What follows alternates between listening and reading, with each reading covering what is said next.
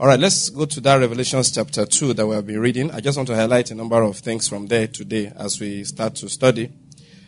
Um, okay, we'll just read from that, uh, the letter to the church in Smyrna again, and then the one in Thyatira. But uh, because we have read it many times, I'm just going to jump to a few relevant verses that I want for today. And then after that, um, we'll look at um, a few verses from chapter 3.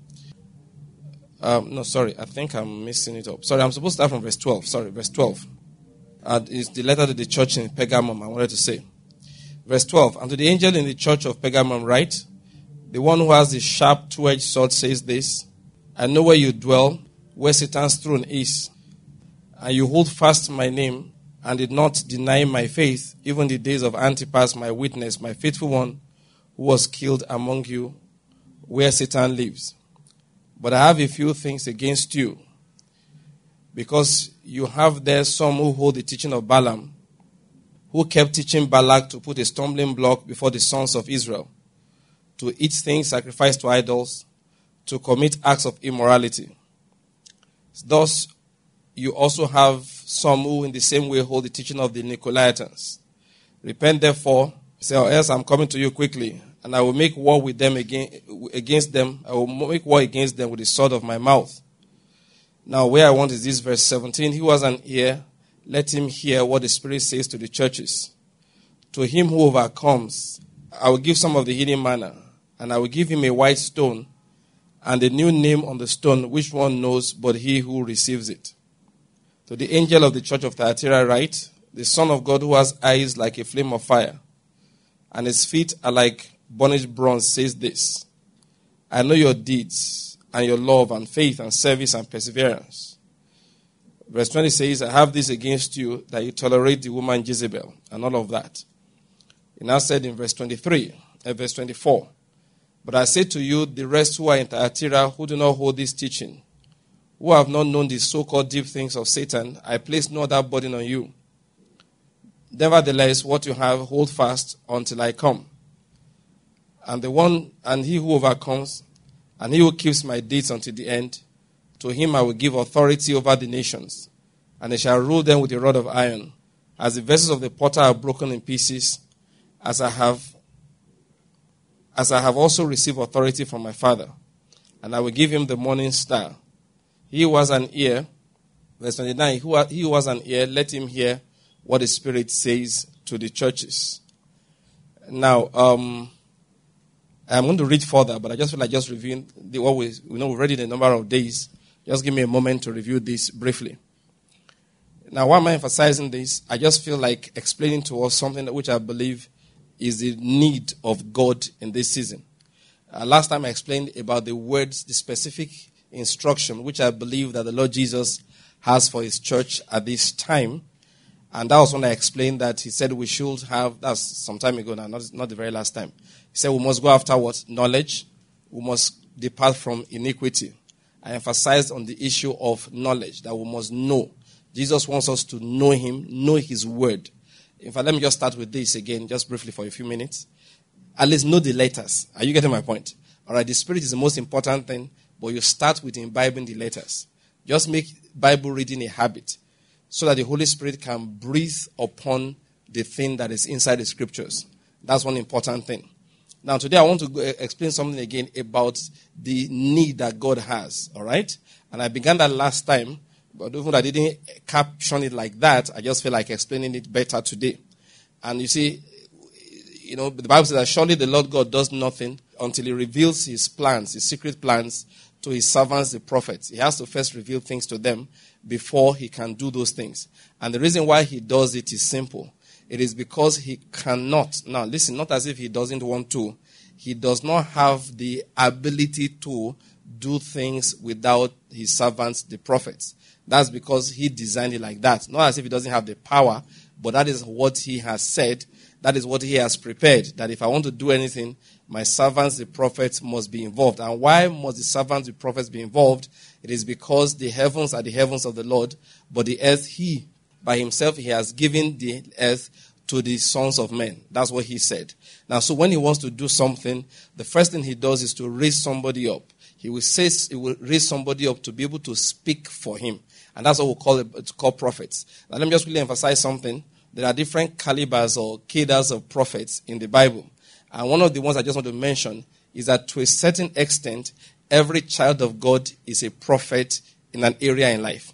In fact, that's a matter of fact. You know, when the Bible says that He gives some as apostles, some as prophets, some as evangelists, and some as pastors and teachers, what it was explaining, all right, of course, to build up the saints for the work of ministry. Now, what, it, what happens is this Paul said, I want to come to you that I may impart a spiritual gift to you. What that means is that there is something that you, are so, you, you need to have to be able to perform f- properly in life. There is something you need to have for the word of God to be able to flow through you. There is something you need to have for the work of God to be effective through your hands. Paul said, I want to come to you and impart that thing to you. I don't know whether you get my point here. That's what I wrote to the Romans. So you find out that when he talked about apostles, prophets, evangelists, pastors, and teachers, they are all supposed to impart something into the child of God so that he will be effective in ministry. That is the primary thing that they're supposed to do. Now, you now find that each person is impacting a spirit of apostleship, as an example. If the apostle preaches, he teaches you, and the spirit of apostleship enters into you. Do you get what I'm saying? Now, what I'm emphasizing that is that when the prophet also speaks, a spirit of prophecy comes into you. What each person contributes into your life is needed for the effect you are going to have for God. Are you getting my point? In life, be careful how you re- relate with um, ministry. Now, you know, ministration of the word of God. Try not to shut people off. Once I bought a book, my friend said, I, I went to his church and I saw in their bookshelf, I saw a book by one minister. It's not a minister he enjoys so much. So I bought the man's book. He said, What are you looking for inside this book? I said, Maybe there's something inside that I need for my life. Let me collect it. You know, you get to heaven one day and God says, How did you do? I said, Everything was okay apart from this area. Why did you not perform in that area? Me, I don't know. The Lord will ask, Did this man not talk to you?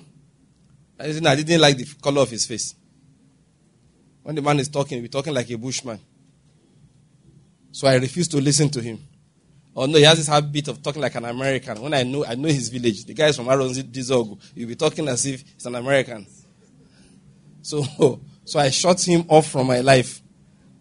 And thereby I shut off the gift of God that was inside him, by which I would have been able to create an effect, you understand, have an impact in the lives uh, that, that is in the area that God said I should be effective. I shut off that gift. Why? The man talks like an American. Meanwhile, I know his father's village. So I told my friend that day, I said, listen, I need to listen to this. I need to read this man. Let me just collect my own portion. So please be careful. That's how it is in life. Listen to somebody. If, he, if there's something that he has, take it. You don't have to be his friend. There's a preacher I used to listen to a lot. Somebody said, How is he doing? I said, I don't like him. I don't talk to him. It's somebody I should have been talking to. I said, But I don't like him. I don't like talking to him.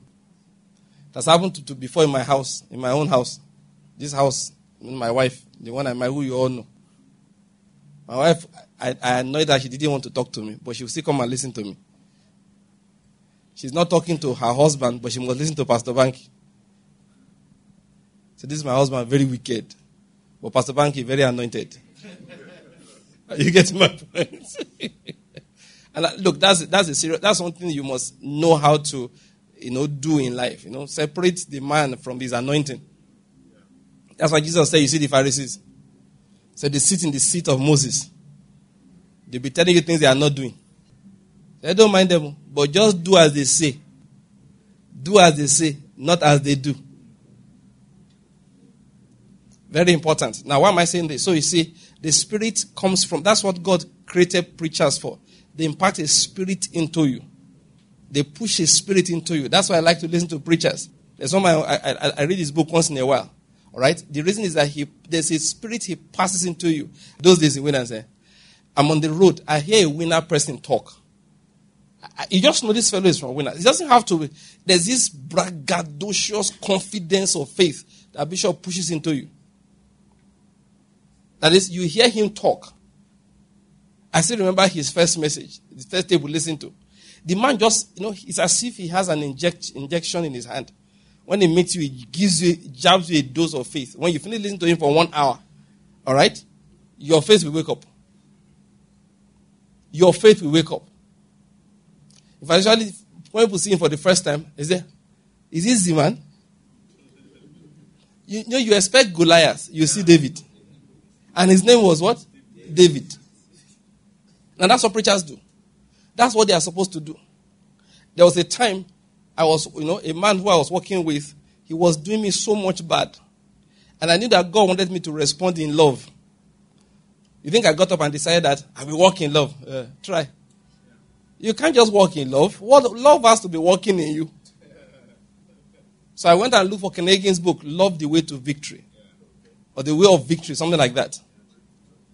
So I read the book, read it like twice, to give me the capacity to love.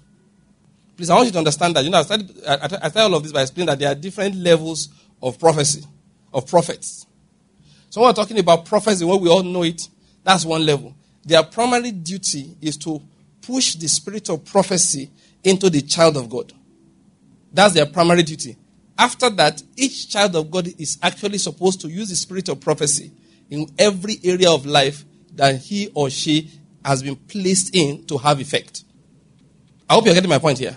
So what I'm going to emphasize is that so it's not just those prophets that you know. Every child of God, to one extent or the other, is a prophet of some sort. If you are in a home, if you are a husband, hmm, you, of course, first of all, everybody is his own primary prophet. I hope you know that. Yes, you are your own most important prophet.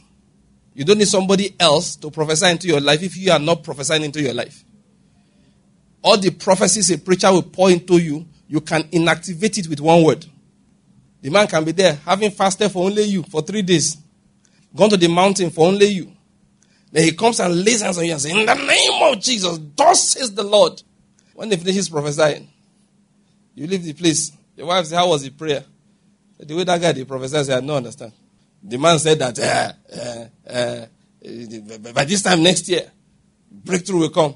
Said, Does he know what's going on in this country? By just opening your mouth, you have inactivated everything. One day, my father in law said something very funny. my father in law is a Catholic. That day, I laughed. Eh. So one day, he was in church, sitting with a friend of his. So they had, you know, they have these fire, fire, hot, hot Reverend fathers. So one came that day to come and preach. I was prophesying, you will not die. You will not die. He says, Prince, the wife, say, come, who no go die. Pinch his wife. Somebody was preaching in front. The man just preached his wife. Said, hey, come on. Forget this guy. Who no go die? How can I say you no go die? If, you know, are you getting my point? A preacher is in front shouting, You will not die. The man, they laugh for back. So I don't know where this Reverend Father came from. He got, he's copying this Pentecostal, telling us we won't die. We will, we will die one day. now, you see what I'm trying to say here? When he told me this, that I had a very good laugh. He said, These are people inactivate prophecies. Maybe, maybe that prophecy was supposed to keep him alive for the next five years. He has said, I don't want. So now that after 18 months, he said, Why he died? Why did he die? You say he died because of an accident. He died because he was sick. But God says he died because one day a prophetic word came that said, You will not die. And he laughed. That's why I say you are your own most important prophet. No matter what is going on around, I mean, no matter the anointing with which somebody is prophesying into your life, if you don't prophesy into your own life, it's ineffective. That's number one. Number two, I, I was saying earlier, if you're a husband, you're a father in the house, you are the most important prophet in the house. You're supposed to prophesy over your household, over your wife, over your children. So it's not only, you don't need a pastor for that. That's your job. If you want to prophesy over your household, you don't need a pastor. You don't need to go and import a prophet. It is your job. A prophet is supposed to help you learn how to prophesy. Then you face your own household and pro- that's what Christianity is about. You face your own household and prophesy over your over your household. Now, I'm going through all of this trying to explain something that there are different levels of prophets. Every child of God is a prophet in particular area. I'm just giving this as, as examples. Now, as part of it, if God puts you in a particular area in life, for example, you are a businessman. You know about the economy of a nation. You know about the business atmosphere. You become a prophet inside that place. Actually, that's what God wants. I don't know whether I get my point here. God wants prophets, so you become a prophet inside that place. Now, please follow me. So, God can't do anything, the Bible says, except He re- re- reveals His plans, His counsel to His servants, the prophets. So, these prophets are not only the prophets you know, each person is a prophet in that area. And if God wants to do something, the first thing He does is to reveal His plan to somebody in that area. Are you getting my point here? That is, for example, we pray for our country, you pray for the society, then God wants to answer your prayer and do something, let's say, in law enforcement. He has to raise his prophet. You praying generally, you can say something, it's good. But he has to raise somebody inside there who can speak a word. Are you getting my point? Directly into the area. He has to. That's how he operates. He doesn't do anything except he raises prophets here and there. Now, what I'm trying to say here is this when I say this is God's greatest need in this hour, that's exactly what I mean. Many things we have been praying for, the Lord is saying that He doesn't have enough prophets to use in many of the areas that answers are being expected. He says, Is that possible? Let me say something to you again about the Lord. It is not everything He's looking for that He finds. We must understand how things are. Now, why we need to emphasize that is that so you know that you have a responsibility. You don't push everything over to God. You don't just put everything over to Him that once the God wants, He will find. Sometimes you must bear in mind that, let me give an example now. If the Lord sent, sends you now and said, listen, there's a kind of work I want to do in, let's say, Ebonyi State. All right? Let's, let me use ministry as an example. There's a kind of preaching I want done there. And then, and then through many methods, he sends you as a preacher to go there. Now, there's a mental attitude we have sometimes that if one man doesn't go, another person will go. Okay? Now, you can believe that generally speaking, but specifically, it's actually not true. Sometimes God can't find somebody else to go. It is important you have that attitude that if I don't go, it is possible nobody will go. We have this wrong idea. Now, I'm emphasizing the word wrong to just think that God will just find somebody else. No, He doesn't always find. How do I know? He said it Himself. I looked for a man, one man, I did not two. And I did not find. You know, sometimes we have concepts, we just have this general idea in our minds. But listen, anytime you want to hold on to a concept, make sure it is clear from scriptures, not just a general thought. The other day, my wife was having a discussion with some people. You know, they were used, I said, I told my wife, I said, this is common sense Christianity. What I mean by common sense Christianity, you know, this once saved, always saved funny thing. You've heard it before. Mother was saying that, no, I, I was not saved by my works. So I cannot be condemned by my works. Are you saved by your works? No, answer me. True of us? No. So the man is saying that for that reason I should not be able to be condemned by my works. Well, it makes common sense, but is that what the Bible says? So I told my wife, this is common sense Christianity. Let us now begin to look at what the Bible says. What the Bible says in the book of Hebrews? When it was saying that there were some in chapter 5 who first believed, but they have now departed. What did he say about them? What did Jesus say about him not erasing people's names? It means names, names can be erased. You're getting the concept here. So when people tell you once, now let me not even sit on it. The point is that, that day they were having the argument. I told my wife, this is common sense Christianity. In fact, the person in the argument said, listen, I, it has ne- that I am so sure it has never crossed my mind that I will not make the rapture. I will not go to heaven. My wife just posted one scripture. Let him that thinks he stands take heed lest he falls. Even are, are you getting my point here? Make sure that you understand. Let your doctrine be based not on common sense, not common reason. Must be scriptures. For example, you say that God can do anything. That's common sense. Look at the scriptures. Is it true that God can do anything? you start asking yourself, what are the things that he said, not me, what he said he cannot do? For example, we know, just to make it easy, it is impossible for God to lie. And let me tell you the truth God cannot save somebody that will not agree to be saved. Yeah, that's a matter of fact. These are issues we, must bear in mind. If somebody will refuse to be saved, God can, he doesn't have the ability to save them. They, don't, they know salvation will be by force. It is when that calls upon him that will be saved. Please let's get those points clear. It is possible for God to be looking for somebody and not find. Why? We have examples in the Bible. Is that not why God shouts and asks, Who shall I send? Who will go for us? Is that not in your Bible? Why does he do that? People need to volunteer. You think you can't tell God no? Many people have told God no. Their, their stories are just not in your Bible. There are many. God came to Jeremiah. Before you were born, I knew you. You know, we just assume that once God knows you before you were born, you will do his will. Listen to me, it's not true. There are other Jeremiahs.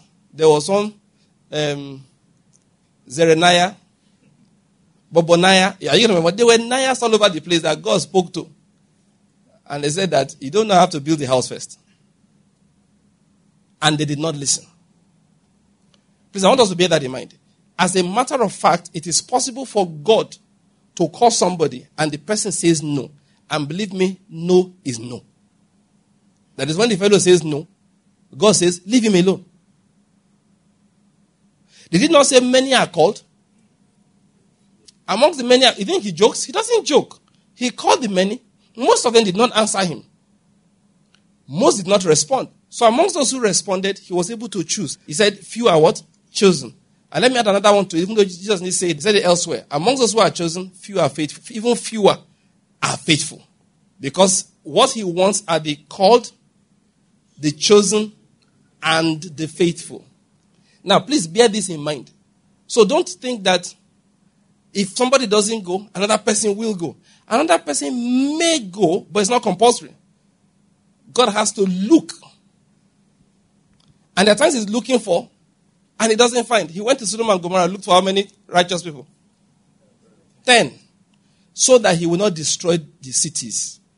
Did he find? No. He did not find. God does not like to destroy people. He only destroys when he doesn't find the reason to spare them.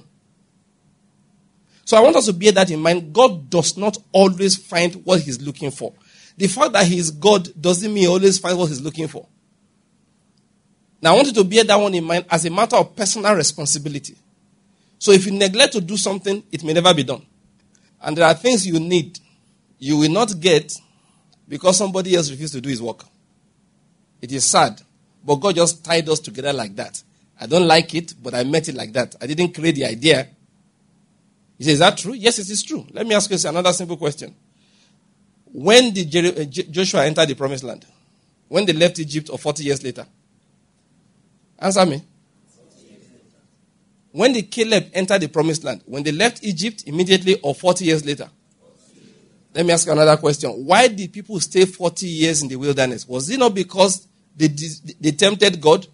They limited the Holy One of Israel? They doubted his word? They disobeyed? True of us? Did Jeremiah, eh, did Joshua join in that disobedience? Did Caleb join in the disobedience? Did he enter one day ahead of the rest of them? Say your brethren can you ruin your life or not? So there are things you are looking for. God say, ah, you have prayed, don't worry, I will give you in heaven. Say, why not on the earth? So the boys that I said should bring it, they have gone to Serbia. One is now in South Africa. One is in America now. The other guy here just moved to Argentina. So he said, Sorry, in your lifetime, I will take good care of you. But that thing you were hoping for, uh, it's the another generation that will bring it into your country. It's sad, but it happens. That's why each person is supposed to just do his part. There are things we are praying for. Eh? I'm not saying there are no anyone. Okay? But some of them, God say, ah, Banky. All you prayers, I like all of you. But let me be honest with you. As things are right now, I need another generation to arise and do this because the previous generation they have failed totally. Look, don't think you are. A, look, let me tell you something. You are not a. Ah, which word do I use now? You are not just a one of the many people. No, you are one unique person, and whatever you refuse to manifest that God said you should, you have denied many people some that belongs to them. Ask my wife, sometimes we'll be talking. You know, maybe I go out, people tell me, ah, Oh, this is Pastor Bank. God bless you. I've been, I've, look, I've been blessed by what you're, you're teaching. You know, I hear that a lot, just like when we were praying earlier. I heard a lot. There are times I tell my wife, you know, I literally shiver small, get a bit of goose pimples. I start remembering opportunities I also had not to do this work. Yes. You know, I'm just wondering that what if I had refused? Good reasons of that for everybody. Everybody has said, no, that guy made a good choice. People, are people told me that many times. Listen. People like you, you don't belong in this country. If you go to UK, your, your, your, your intelligence will manifest. friend of mine pushed me, pushed me those early days. Played this visa lottery, played this visa lottery, play, play, play, play. Not the one you could play. This was before you could do online. You had to carry paper and go to America. So that anybody going to US that time, envelope full of letters to post. The, this was long ago. I said I don't want to go to the US. Finally, after a long time, he did all the persuasion. So I signed where I said I should sign, carry the paper, go America. I'm like, what kind of thing is this? Then I don't know what came out of it. I don't know. Years later, this was after this time I had married and all of that. My younger brother Digi, he was doing business. You know, he knew that, that time online thing was now up. He was there one day. He not said my wife should come and play. You know, it's free. You just sit down, they photograph you. So he checked my wife's form. He said, You wrote married though. And yes, she's married. So that your husband's face has to be here. So my wife said, Are you, here, come and sit down. I said, Eh? Now, in all honesty, she wasn't trying to go to America. Trust my wife, I know her very well. Just let just see if they give us a visa, we'll collect it. So we want to travel, just be traveling anyhow, you know that kind of thing. So she came to me and said, "Sit down and take photo." I told her, I said, "Tell my brother to take photo for me." He said, "No, now you know you have to do fingerprint. I don't know what I do fingerprint. I think just picture." I said, "Waiting man, no one, no one chop. May not sniff him. It's called lead us not into temptation. Why are you not leading yourself?" And so my brother deletes all her own data. I said, no, thank you very much. I like it here. Not as if I don't understand how fine the country is, how you can earn dollars. I know what my colleagues there are earning. But that's not the reason why I was born. What I'm trying to say is that there are times I just remember all of those things. I remember concept people give. Now let me just say something to you. You say you can do this ministry from America. Listen to me. Anybody tells you that they are lying to you. It's not true. Your ministry has a geographical attachment. It does. It does. I can't even do this from Lagos. I can't. I can't even do this from Port Harcourt. It has to be Enugu. Why? I don't know. I didn't make the idea. I didn't set up the, the, the ministerial arrangement. He did. I was just collected and put somewhere where I fit. Now, all I'm going to say is that, you know, there are times, my wife and I talk, we talk about once in a while. I just be, can you imagine that I refused to do this? Can you imagine that I chose that let me open a clinic and make money? I'll make the money, I'll build the houses, my cars will be fine. Of my children will be schooled in America. Trust me. I'll do all of those things. And you will not know, listen to me, you will not know what my generation is missing. What am I trying to say? There are things we are missing right now and we don't even know it. That's why Jesus said,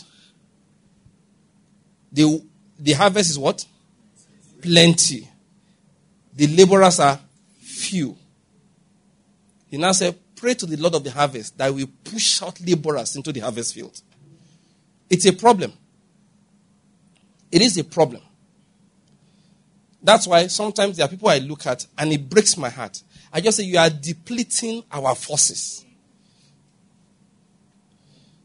you are depleting our forces. I was telling you the other day that I went to minister in Sokoto and I was hearing testimonies. last Saturday I wasn't around. I was in Sokoto ministry. So one of the brothers there was teach, giving me testimonies of what God did for them. How God helped them to keep the hand of Boko Haram down in that area. So many of us I don't know that many times those boys came. But mysteriously, the military will find out and they will engage them. They will engage them in firefights, kill all the Boko Haram boys off. And then you hear there is peace in the northwest. This happened again and again and again. He said he now, they now ask themselves a question What happened in the northeast? There are many answers. But among the answers, there's one that man of God said to me that was so striking. He said he perceived that the people that God kept there to keep the gates, they left. Because the peace they were enjoying, he gave me the background to it. Prophetic words came before them when they went to pray. Ah, they pray hard prayer. My friend was their chairman that time. They said, let's go and get bomb, bomb detectors. He told them, when you are finished detecting the bomb, what do you do next? So you come to our church, we detect you are carrying a bomb. So? You know those people, what do they do? They detonate. So the detector, that is the detector machine, the detector man, the people around him, everybody is gone. So he said to them, You know, getting bomb detectors won't help us. So they said, What do we do? He said, We need to do the thing that makes us Christians. Let's go and pray. And they began to pray. They prayed until prophetic words came out to strengthen their hearts. And the things that were prophesied, they began to see come to pass. The military men said, how, do, how we used to find out when they entered is mysterious. I gave you a testimony on Tuesday of which the men, one one of the, the garrison commander just told his boys, just go and do small patrol in that area. It looks like there's funny movement. Those ones, just a few soldiers were going. Next thing they knew was gunshot, serious ammunition in their directions. Of course they ducked and called for support. Those ones reappeared with artillery, blew the building to pieces, and shot the place up. Picked like 10 or 11 or 12 Boko Haram boys they had killed. That was the end of that insurgence. Another day they will come again. God will just open the secret for the soldiers. Those guys will go there and they know what they know. They know their, their job. Clean the place out. The place became that is for all the trouble in the north. They hardly entered the news. That all things I'm telling you, you know, you don't get in the news. You, you don't know how it, they happen. So my friend said, What happened in the Northwest? He said, I perceived that the people that God said, Go and do this thing that we did here, they looked and said, There's no money here. They looked and said, Here, no, let me go to where it is safe. They disappeared, thereby leaving the doors open for that wrath to be executed. I wanted to take a personal note of responsibility from these things I'm saying. Don't just assume. That's why sometimes my wife and I will be talking. I say, baby, you know, we could have refused to do this. We could have refused to do this. Many times I get testimonies of what the word we are releasing from here is doing the lives of people. That's when sometimes, you know, the, thing, the shiver will just pass through me. And then I say, okay, there are people that God called. You know, this job, I'll be nice with you. Forget the pastors you see driving big, big cars and all of that. This job, apostle, you know the work. Oh. You know the pay. Oh. Let's tell ourselves the truth. Ministry is not where you come to get money. It's not where you go, you know, forget that thing. Just get it clear. One day I parked my, this is my car I'm driving. When I first bought it that time, I parked here. I came up. One boy saw the car. That time it was, I, I, it was new that time. Shining. The guy said, eh? And those who used to come here to hear the word were not up to half of what we have now. He said, eh? So this small place, for those who don't know, this, this pillar was where we. That's why this place is a bit different up here. They say, from that speaker to that where the other light is, where that thing stop is barricaded like that. So we only were inside this small place. So he said, This small place is where you will gather enough money to buy this car. yeah, that's what he told one of our guys. What he did not know was that to pay for that motor, I had to drive to Nnewi all the time teaching medical students. Because one of my friends, their company financed it. As soon as they pay me salary, I transfer all the money to pay them. But he's a pre pastor. He's driving a car. It's a fine ride. Sharp car. So this ministry must be paying. I looked at him. I didn't, I didn't see the guy. Somebody reported to me, Oh, foolish Galatian, may God have mercy on you. Go and enter ministry. That is why they enter. No, listen. That is why they enter and they start doing all kinds of things. They, look, that's when they enter, they start doing all kinds of things. Because think that in fact, there are people that the day they make them a branch pastor celebration. In fact, they do on their birthday, they tell they let the chief deacon know what is expected. My wife was telling me about one of her friends one day. She, she tired for their church. Oh. They go one, one, one, one branch of one big church where this man is a bishop. they made this couple pastor. My friend, my wife said this is her friend. Got tired. Every little thing, they're on the phone calling her because she has a big job, she has a lot of money.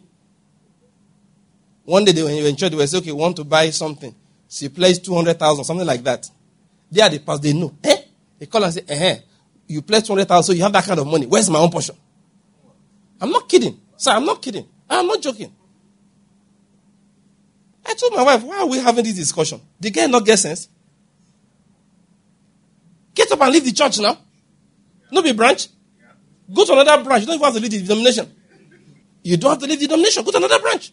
That is the reason why many people look. There are people when they promote them pastor or well, oh, they, in fact, one brother said that said, oh, "They don't open your own shop for you now."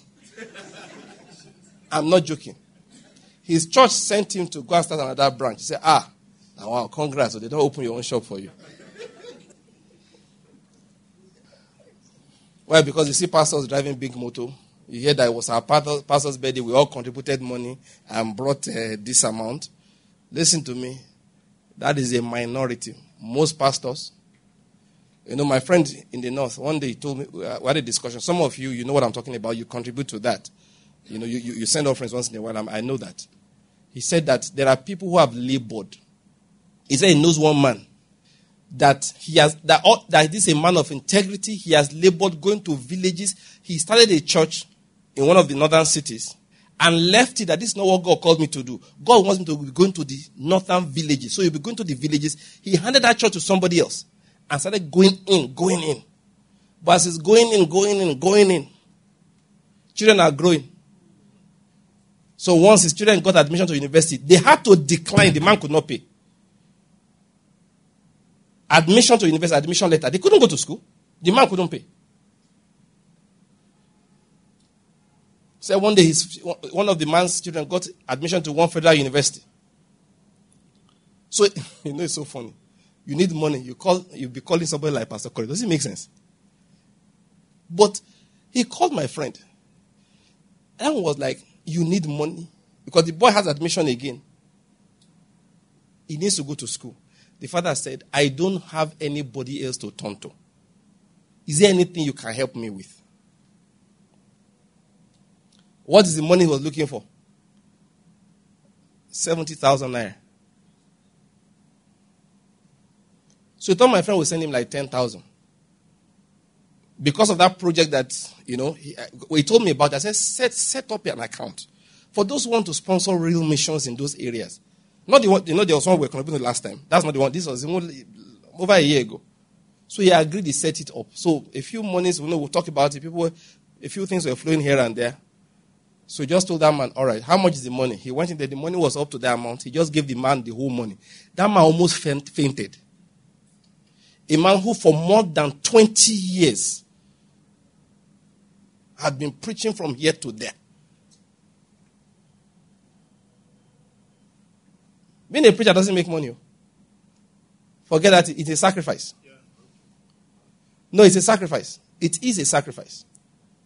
It is a sacrifice. Oh God, I pray you get it. It's a sacrifice. My man, uh, what is his name? Um, John G. Lake. In those, in today's day, will be clearly a multi-millionaire.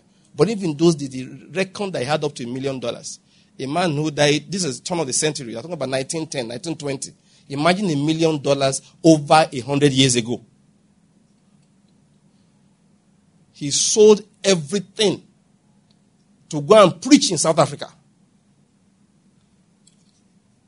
To enter boat, he had to pray till God sent money. For him and his family and his few workers. They said to get to South Africa, to land, you needed to show them you had money to sustain yourself for a while. He didn't have a dime. He said, God, I've come this far. He joined the queue. Then somebody tapped him, asked him a few questions, handed him some money. Just before it was his turn, he showed them the money. That's how he entered South Africa. He arrived, there was nothing. The woman was there waiting, looking up and down. Finally, the woman encountered him, say, Are you an American? He said, Yes.